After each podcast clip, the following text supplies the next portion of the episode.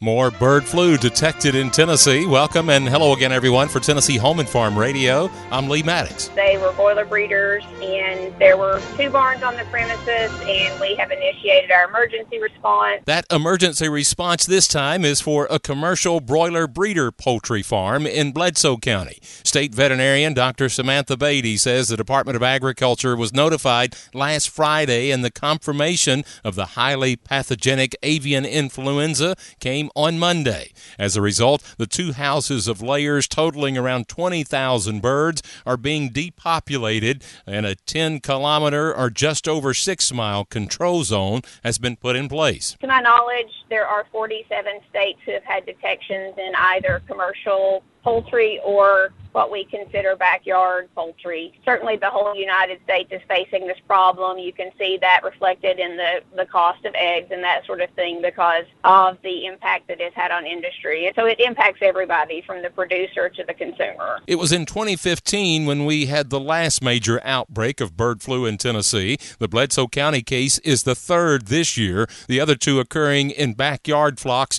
in Obion and Tipton counties. University of Tennessee poultry specialist Tom Tabler says, unfortunately, we're seeing a dramatic rise in the disease. All across the country, all year long, there's been some cases somewhere the entire year, and that is something different.